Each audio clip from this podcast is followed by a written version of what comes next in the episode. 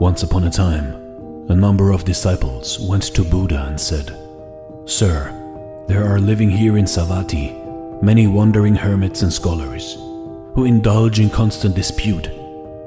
Some saying that the world is infinite and eternal, and others that it is limited and not eternal. Some saying that the soul dies with the body, and others that it lives on forever, and so forth. What, sir, would you say concerning them?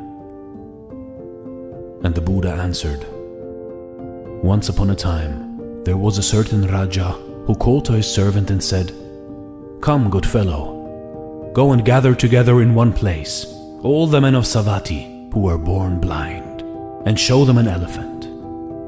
Very good, sire, replied the servant, and he did as he was told. He said to the blind men assembled there, Here is an elephant. And to one man he presented the head of the elephant, and to another its ears, and to another the tusk, and to another the trunk, the foot, the back, the tail, and tuft of the tail, saying to each one that that was the elephant. When the blind men had felt the elephant, the Raja went to each of them and said to each, Well, blind man, have you seen the elephant? Tell me what sort of thing is an elephant? Thereupon the men who were presented with the head answered, Sire, an elephant is like a pot. And the man who had observed the ear replied, An elephant is like a winnowing basket. Those who had been presented with the tusk said, Sire, it is like a plough. Others said the body was a granary, the foot a pillar, the back a mortar, the tail a pestle, the tuft of the tail a brush. Then they began to quarrel, shouting, Yes, it is. No, it isn't. An elephant is not that. Yes, it is like that. And so on, till they came to blows over the matter. Brethren, the Raja was delighted with the scene. Just so are these preachers and scholars holding various views blind and unseeing. In their ignorance, they are by nature quarrelsome, wrangling, and disputatious, each maintaining reality is thus and thus.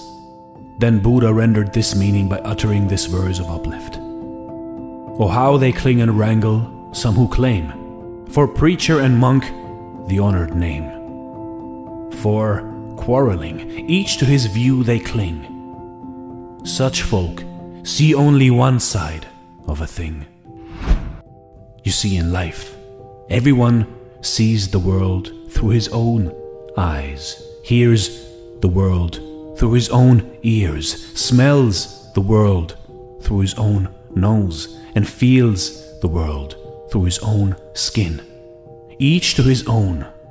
We mustn't quarrel about definitions and whatnot. Because the sake of an argument is not the argument, but the enlightenment. So say no to those who just came for a quarrel. Say no to those who don't want to understand that each has his own different view. And respect that.